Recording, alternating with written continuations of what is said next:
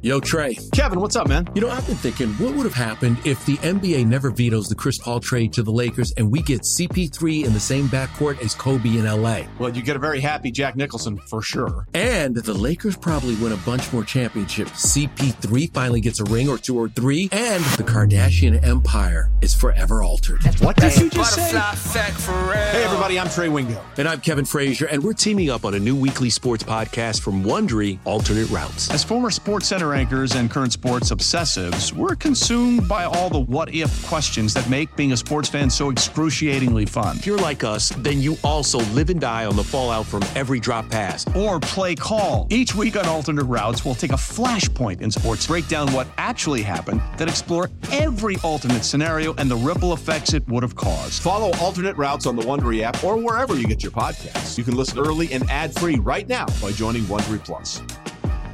Presented by T-Mobile, the official wireless partner of Audacy Sports. With an awesome network and great savings, there's never been a better time to join T-Mobile. Visit your neighborhood store to make the switch today. Old Man Winter here. If I had it my way, it would stay winter all year long. Short days, wind chill, black ice, and a good polar vortex. Oh, heaven! Wait, is it getting warm in here? Your cold snap is over, Old Man Winter. Spring has arrived. Spring. Spring is here, which means it's the perfect time to get away in the Hyundai you've always wanted. Visit the Hyundai Getaway Sales Event, where you can get great deals on all of our award-winning Hyundai models, like the tech-filled Tucson and Kona, as well as the spacious Palisade. Enjoy wherever you go with the peace of mind that comes with America's best warranty and three years or 36,000 miles of complimentary maintenance. But hurry in, these deals won't last. Add more joy to your journey at the Hyundai Getaway Sales Event. Now get 0% APR or up to 1500 bonus cash on the Hyundai Tucson. Now, during the Hyundai Getaway Sales Event. Offers end soon. Call 562 314 4603 for details. For everything, for everything Indy, for everything Colts, it's the Blue Horseshoe now. Here's your host, George Bremer and Ryan Hickey. And welcome back into another edition of the Blue Horseshoe Podcast. Ryan Hickey and George Bremer here with you. It is Commanders Week, Commanders Preview Pod, right here on the Blue Horseshoe Podcast. Obviously, a lot to get into. We'll have Craig Hoffman of the Take Command podcast kind of go behind enemy lines, give us his thoughts and his perspective on the Commanders team heading into Lucas Oil Stadium this week. Myself and George will attempt to get the second prediction of the year correct. We are, if you count quarterback decisions, one and seven on the year. So we are just absolutely killing it, George, when it comes to predictions so far on this pod. We'll discuss some keys to victory as well. But George, I think it makes the most sense this week because obviously the move was surprising and going in benching Matt Ryan and starting with Sam Ehlinger this week is the overall shock, not just from yourself and me, but from the team overall in the locker room. What was kind of your sense of the team reaction now that you're able to be at practice and be in the locker room the last few days? Kind of what's their reaction so far to this surprising move? Yeah, I mean, the word you hear more than any other is shocked. I mean, it, it came up with just about every player that we've talked to this week.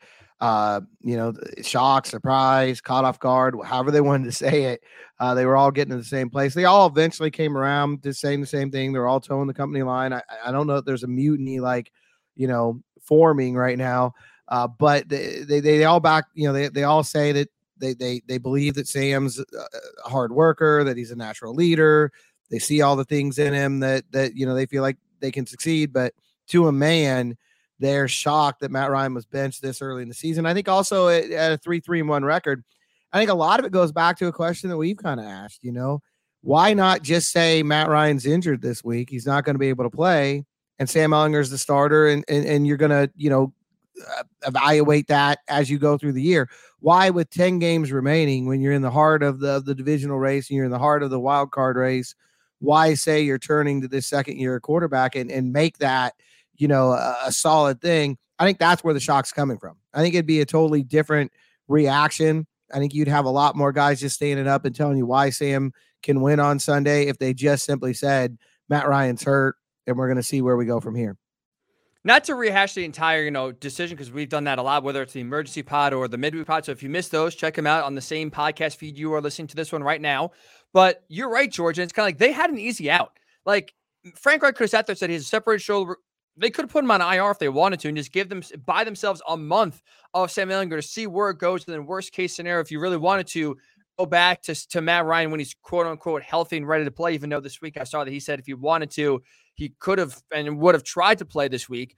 Um, but I think I just goes to show you like that's kind of why I like the move because this is whether it's Irsay, Chris Ballard, Frank Reich, uh, lean more Irsay than anyone else, telling you this season's lost. And he's not getting fooled into, oh, well, the rest of the AFC is down. And oh, we're in ninth place in the AFC. We're only, you know, a half game out of the playoffs. Like we can make a run. He's telling you right now, we have not had a quarterback in a while. We've tried all different guys. We thought, at whether was Carson Wentz or Matt Ryan, this is going to be a, a long term fix or at least more than one year fix. Nothing's working. And I think this is just kind of a move saying, you know what, we're done. Like the, the patchwork is done. The, the hope projects are done. We are taking this seriously. And that's why Matt Ryan, I think that's why they made the news that not only is Matt Ryan bench, but like you said, bench for the entire season when there was an easy out, at least in the short term, to kind of put him on the bench for a little bit and get Sam Ehlinger in there. I think that's that's another surprising part of this. Why I was again did not see this coming uh, this week, especially. But I mean, this is the Colts kind of finally, like you kind of mentioned before this week, addressing the or taking the quarterback position seriously for the first time since Andrew Luck retired. Yeah, now you just got to hope it works. You know, I think the fear here, and, and and again, we don't want to rehash this entire conversation from the from the week, and, and those pods are out there, so go go and find them. But the fear here is, you know, you've only really got two ways this works. Either Sam's good enough to to take this job and move forward as as the guy, or he's bad enough to get the guy in here. It's a really heavy quarterback draft, but I, I look at, at, at the 16 teams with a record, you know, behind the Colts right now in the draft order and most of them need a quarterback as well. So it's I don't know that it's as smooth a road ahead as maybe some people are hoping. Especially when you make this decision seven games in instead of before the season or you know two or three games. And like I said, a lot of other teams have a I guess we'll call it a head start, if you will, to get to the top of the draft for sure to get a guy they like. But let me ask you this, George, because I do wonder. So you've been at practice, you've been in the locker room. Is there like a a sense of a hangover, I guess, if, if, that's the right word he described when you kind of see their players' reaction to the, the, the benching. Like, I wonder if like if you are shocked, like does that does that carry over in a practice? Do you get the sense like maybe this team is not fully locked in, or could it go the other way? Like, oh, if Matt Ryan's getting benched, like my ass could be benched next. Like, I better be on my p's and q's to make sure. Like, is there kind of a sense outside of just shock of the move? Is, is there kind of a sense that this is this move has impacted them either in a positive way overall or negative way? I think it's more of the latter. I, I, I think there's more of a sense there of if Matt Ryan can be benched, any of us can be benched. I mean, Jonathan Taylor more or less verbalized that on Thursday, um, you know, in his own way, uh, just saying that everybody's job's on the line all the time in the NFL. That's the that's the mentality you have to have to survive in this league, and that this is just sort of highlighting that, you know, um, when, when your starting quarterback goes to the bench. Um, so I think if, if anything, it, it's sort of galvanize them on that idea. There's been a couple guys, DeForest Buckner in particular, talk about the idea of, you know, this is something they have to rally around now. They've got to rally around Sam. Uh, you've had a setback. Your quarterback's been benched. Uh, they they've all said, you know, to a man, it, it wasn't Matt Ryan's fault. There were a lot of other things that happened that led to that, and so now they've got to galvanize and fix the things that they did wrong and support, you know, Sam Ehlinger in, in the best manner that they can. Uh, I think that's kind of the mentality moving forward. They've got a really good leadership council here. Matt Ryan has stepped out of the way and, and made it a lot easier too. You know, he could have stood up there. He would have been well within his rights to rip the team. They didn't do enough to to help me. They sold me a bill of goods. This isn't the line I thought I'd play behind. This isn't the running game I thought I would have. You know, he didn't do any of that. He could have not talked at all. That would have been the easy way out. You know, he could have gone in the training room and hid from the media all week. It wouldn't have been a difficult thing to do at all. But I think him coming out, literally the very first thing that happened on Wednesday when we walked into the, to the locker room and saying, I'm going to, you know, I'm disappointed. Personally, it's a, it's a setback. I need to produce more and I'm going to, I'm going to help Sam in any way that I can. That takes that off the table, takes the controversy away True. right away. I think he diffused that completely.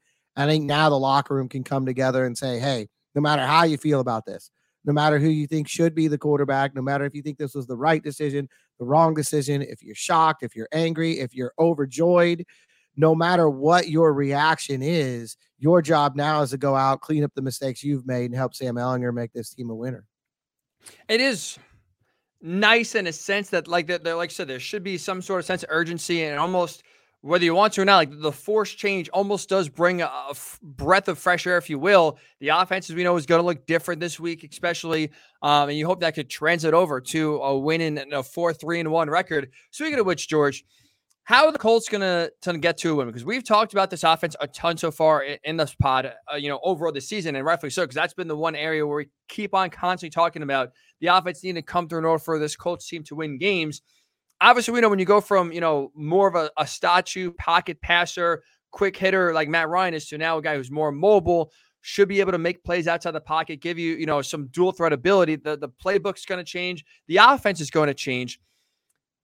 Does that is this a game where we can kind of look at jonathan taylor in your opinion and say you know what? He should let's say, be the, the biggest beneficiary from this quarterback change? Or is it still kind of got to be maybe it's a, a Sam Ehlinger game that's going to have to win, or maybe it's the receivers? Like, where if, if this Colts team is going to win and score some points, it's like a crazy and say another 34 point outburst. But if they just look competent, who's the guy I think is going to be most responsible? That's an interesting question. Uh, I think the obvious way to go is is that you hope that Jonathan Taylor is able to to, to come back and, and be a major part of this offense uh, that they're able to start opening some holes, give him some running lanes, and he can do his thing. That's going to be the quickest way to help out a young quarterback. I think everybody knows that. Everybody understands that. Uh, every team in the league with a young QB wants that running game to fall back on.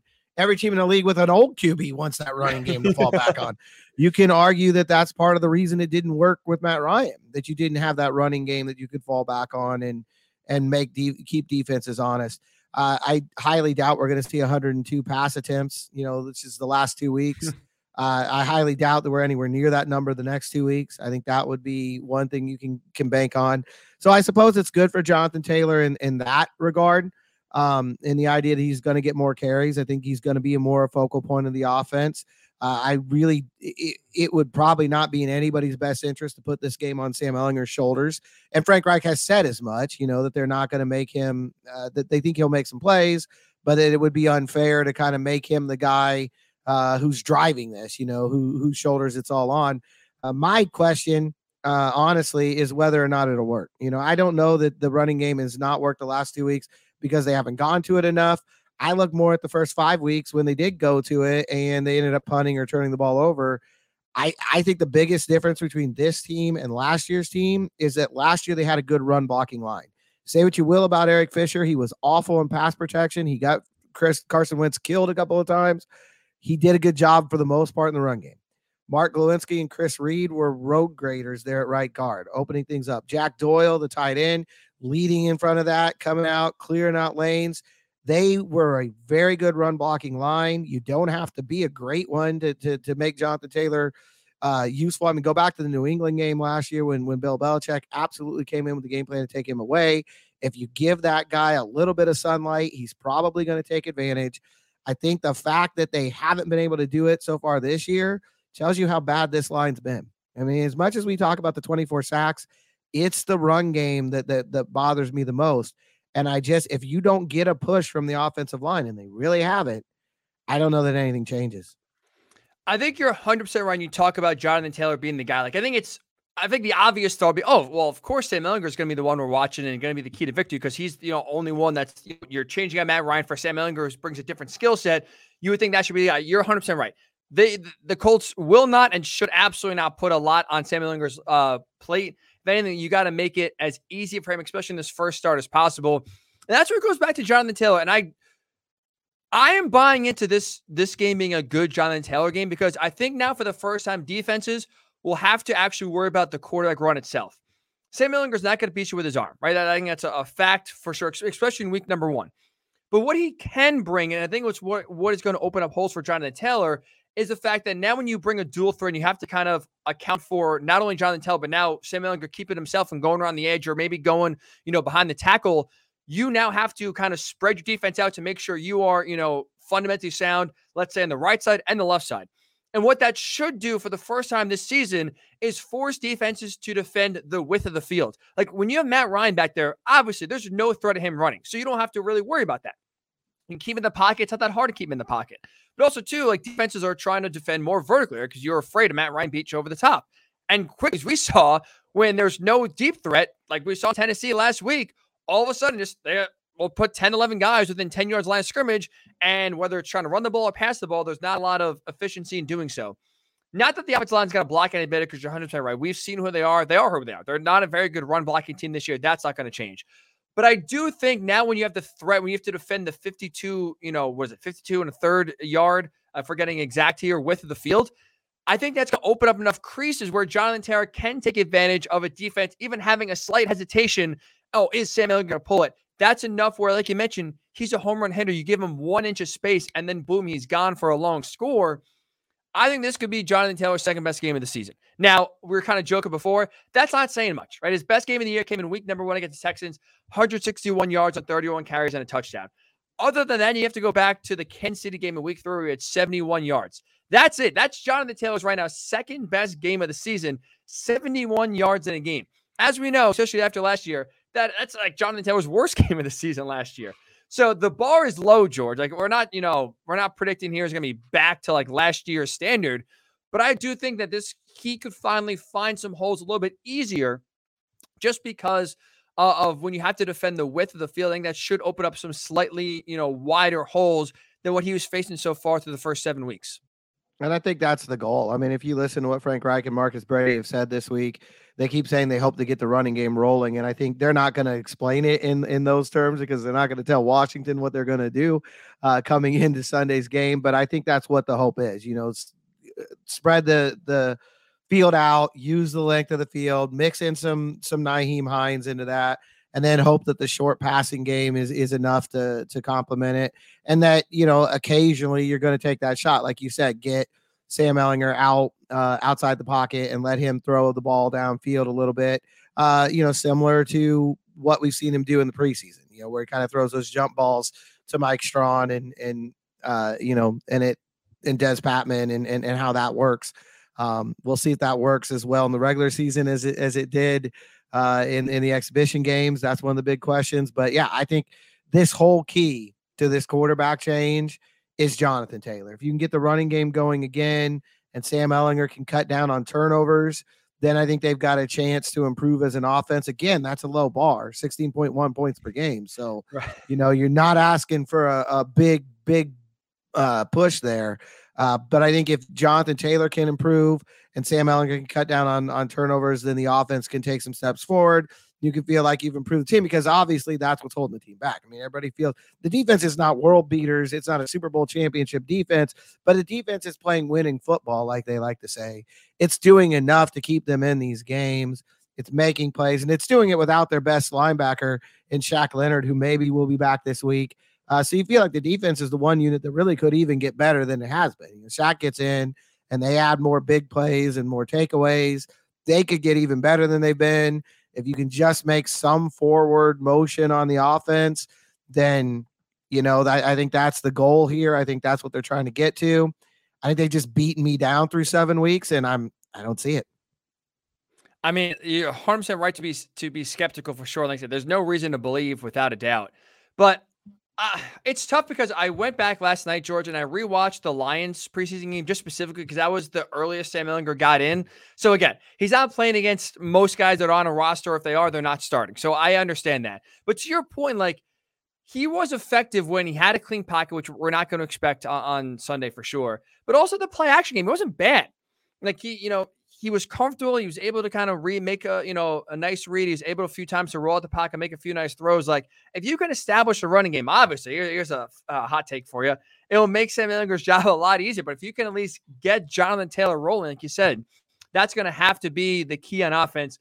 Let me ask you this: How much would you run him, Sam Ehlinger? That is because we know there's you know it's kind of a double edged sword when it comes to running a quarterback and putting him in harm's way. Is this like a heavy 10, 15 times or? You still think just a few RPOs kind of keep the defense honest, but more JT?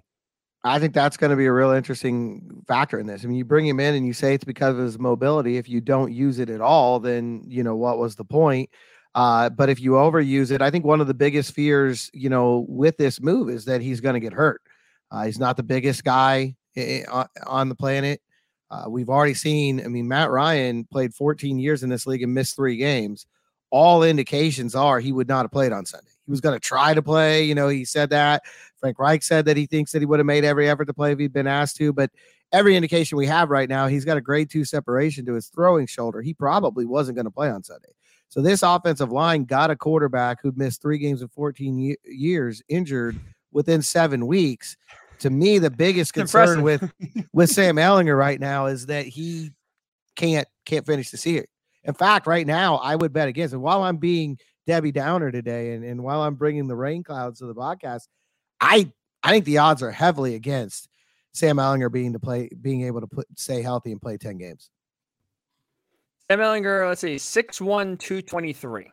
Yeah, that's he's a decent size, but you're 100 percent right. If they were able to beat Matt Ryan down with what was it, 88 quarterback hits and 24 sacks through seven games, like I said, it's not going to get much better. I'm I think because that you make a great point. I don't think they're going to run him like on on called runs as much as we would think. Because I think you're 100 percent right. I think Frank Reich is cognizant of the fact that anytime he drops back, even though he's more mobile, he's probably going to get hit.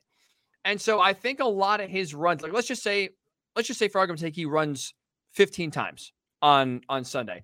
I could see 10 of those being designed pass plays where he's, you know, bootlegging, rolling out, and then just decides, oh, I got a lane, I'm going to go.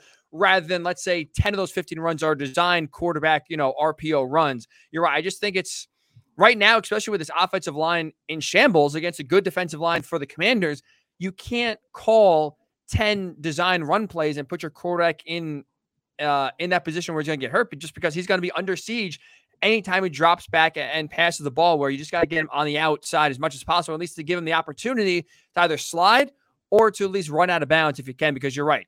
You want to also see Sam Ehlinger what he can do. You can't see anything if he's on the sideline hurt. And like you just mentioned, Matt Ryan is, is an Iron Man. And it, it, still, this this Colts offensive line found a way to beat him down in just a matter of seven games. So if, if Matt Ryan is having trouble staying healthy, even though Sam Ehlinger is more mobile, you're right. He's smaller, and I don't really see him being a, a much sturdier version, let's say, uh, than his predecessor for sure. But you mentioned before. And I, I think I think too, just real quick, you know, again, I think what you're saying marries up with what we're hearing from Marcus Brady. I mean, what did he say on Tuesday? A lot more naked game. You know, what's that mm-hmm. talking about? Rolling him out on bootlegs, letting him make that run. And, and I think a lot of this is about third and seven, third and five, third and nine it's not there. There's coverage. Sam takes off and with his feet goes and gets the first down. So I think that's you're gonna see more of that than you're gonna see him just tucking the ball and running. Right, like a snap and he gets it right, you know, quarterback power up the middle. Maybe on third and one we'll see it, or a quarterback sneak more often. But otherwise, you're right. I think it's gonna be a lot on the outside, and that's good. That, you have to almost do it. It's just like a a way to survive at this point until the offense line can either improve or you can kind of figure out, you know, make uh, Sam Ehlinger a little bit more comfortable in uh, his decision making for sure. But that's again down the road. Just for this week, when you're just trying to win games, you're 100 percent right. It's going to get him on the edge and see if he can make a move or so uh, to make a defender miss.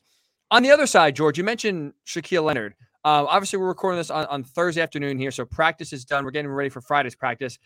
He was in his words, he wanted to play last week at the Titans, and he was, as he claimed, outvoted by the coaches in terms of why he missed that big Titans game last week. Is there a sense at all that he's close to playing? Like if you had to put a percentage on it, would you say 60 40 plays or it's still truly up in the air, kind of like it was last week?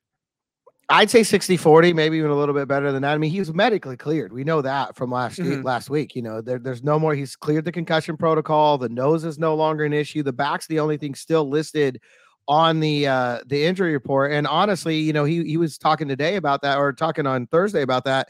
Uh it was more of a nerve situation, similar to Peyton Manning when he was coming back from the shoulder injury. Uh, the left side of his body, there was just a lot of you know nerves that were misfiring, and that's what was taking so long in getting him back. And he said he feels fine now. Now he's going to be the foremost authority on that, obviously. Uh, he said today he feels like a linebacker again. He feels like he can move, he can do everything that he needs to do.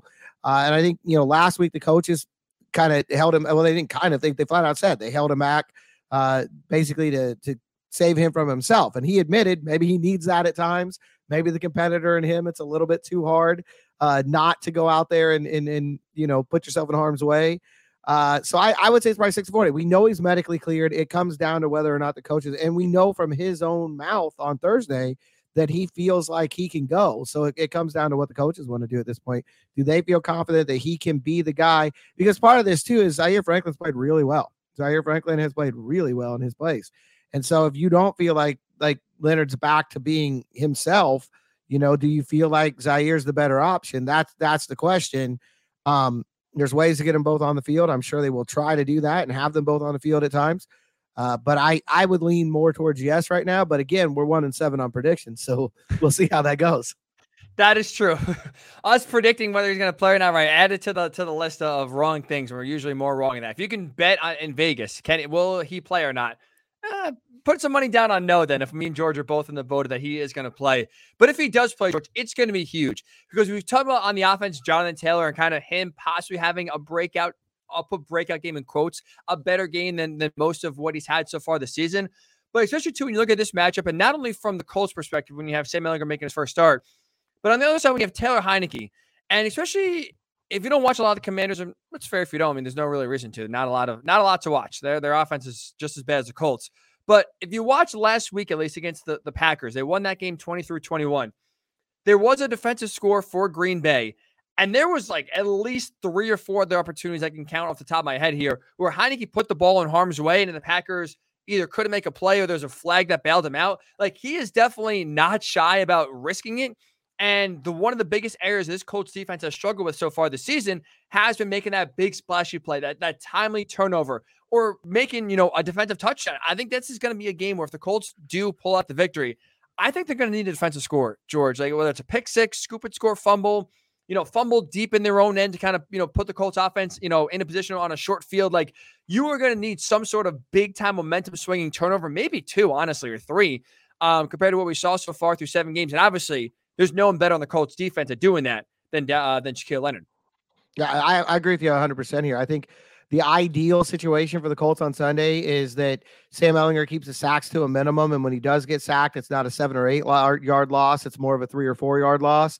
Uh, and, doesn't and fumble doesn't on turn, the sack. It doesn't fumble, doesn't turn the ball over, doesn't put the ball in harm's way. They punt, you know, every every drive ends with a kick, either a punt, a field goal, or an extra point you get say 100 yards and two touchdowns from Jonathan Taylor, which would have been like the baseline expectation a year ago. Uh, you get that from him on Sunday, and then the defense scores a touchdown, and you add a couple field goals, you get 27 points, you win the game. You know, I think that's probably the best case scenario on Sunday. Shaq, I think, brings you closer to that because of what he can do. I think Stephon Gilmore becomes a major mm-hmm. player in this game if Taylor Heinicke is willing to, to test him. And I think kind of the dark horse, the guy that I think the defensive touchdowns most likely to come from is Isaiah Rodgers. You know, he's he's going to take some mm, gambles. I like that. Make, he's going to take he's going to take risks. That's who he is. And you know, I think he's a guy that could be a big factor on Sunday.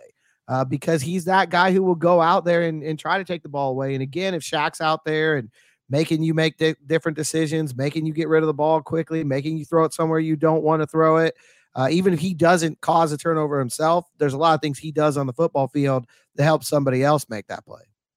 And when we, you know, when we talk about the offensive struggles, we talk you know, talk about them at nauseum. Well, then one of the ways to counteract that, one of the ways to, I guess, improve, still win the game despite the offense is again making a big play like this. Whether it's even on special teams, you can get, you know, a big kick return or a big punt return uh, to get yourself Block either, punt. you know, a score, yeah, something, right? Like to their credit, the Colts did that a lot last season, right? Like whether mm-hmm. it's on special teams or defense, they found a way, it felt like more times than not, to make some sort of game changing play. They got them back in the game or, or taking the lead. And this year, for how well the defense has played, and, and it's hard to criticize them, that's really been the one area they've constantly been lacking in George is making that kind of game changing turnover, which would help again immensely if you can have Big 53 back out there who, again, is there's no one better in the business, especially at, at punching balls out or stripping them or reading the quarterback's eyes. He will light up this Lucas Oil Stadium crowd uh, on Sunday if he's back and again oh. can make a play because Taylor is going to give it to you. And can that, you can you can you capitalize? That roar would be tremendous if he if he knocks out a, a fumble or he gets an interception. Uh, it might be the loudest we've heard the stadium all year, and, and it got pretty loud during that Chiefs game. So I think that's that is a high bar. Some of these other ones are not. that one is, uh, and I think they can clear it. Uh, but you know, when you were talking, I think to your point, one of the things that we haven't seen this year, last year at least twice, Bubba Ventrone saw something in the special teams and and they practiced it during that week, and somebody got a block punt that led to a touchdown. Uh, I think the Rams game, I want to say, and the Jaguars game, both, where yes. he saw something early on and he, you know, he called it and it worked. it'd be a good time for him to pull one of those out of his pocket on Sunday as well. Because outside of, I'm trying to think off the top of my head here, George. Outside of like week one when they had the roughing the the punter, they haven't really been mm-hmm. close, right? Like it's I can't think off the top of my head where they've actually had a special teams play, whether it's a block punt. They had a block field goal to their credit against the Broncos, which you know kind of helped keep that game alive for them. But whether it's kickoffs or punts, they've never really had any splashy plays kind of like I said, flip the field and, and kind of you know supplement the offense by special teams and, and defensive scores. Like if they got it 21 points, you got to get there somehow, right? Let's say to win this game. I think you're going to need a, a, defensive score, a special team score, uh, in some regard there to, to kind of really give yourself a, a chance to win this game on Sunday. It's going to be very, very, very interesting, George. It's also going to be very interesting to watch. I wonder. We haven't heard anything. We haven't seen anything. I wonder if Dan Snyder will make an appearance at Lucas Oil Stadium. I wonder if honestly, like, will he be allowed? Like, I don't know if I, I don't know what the policy is, but I wonder if Jim Irsay says, "Sorry, you're not coming in." It's going to be that might be more dramatic, seeing kind of the the on the field if there's a meeting pregame or kind of if you're at home watching the game on TV, seeing if the cameras pan to the owner's box, then maybe what's what's going on in the field this week.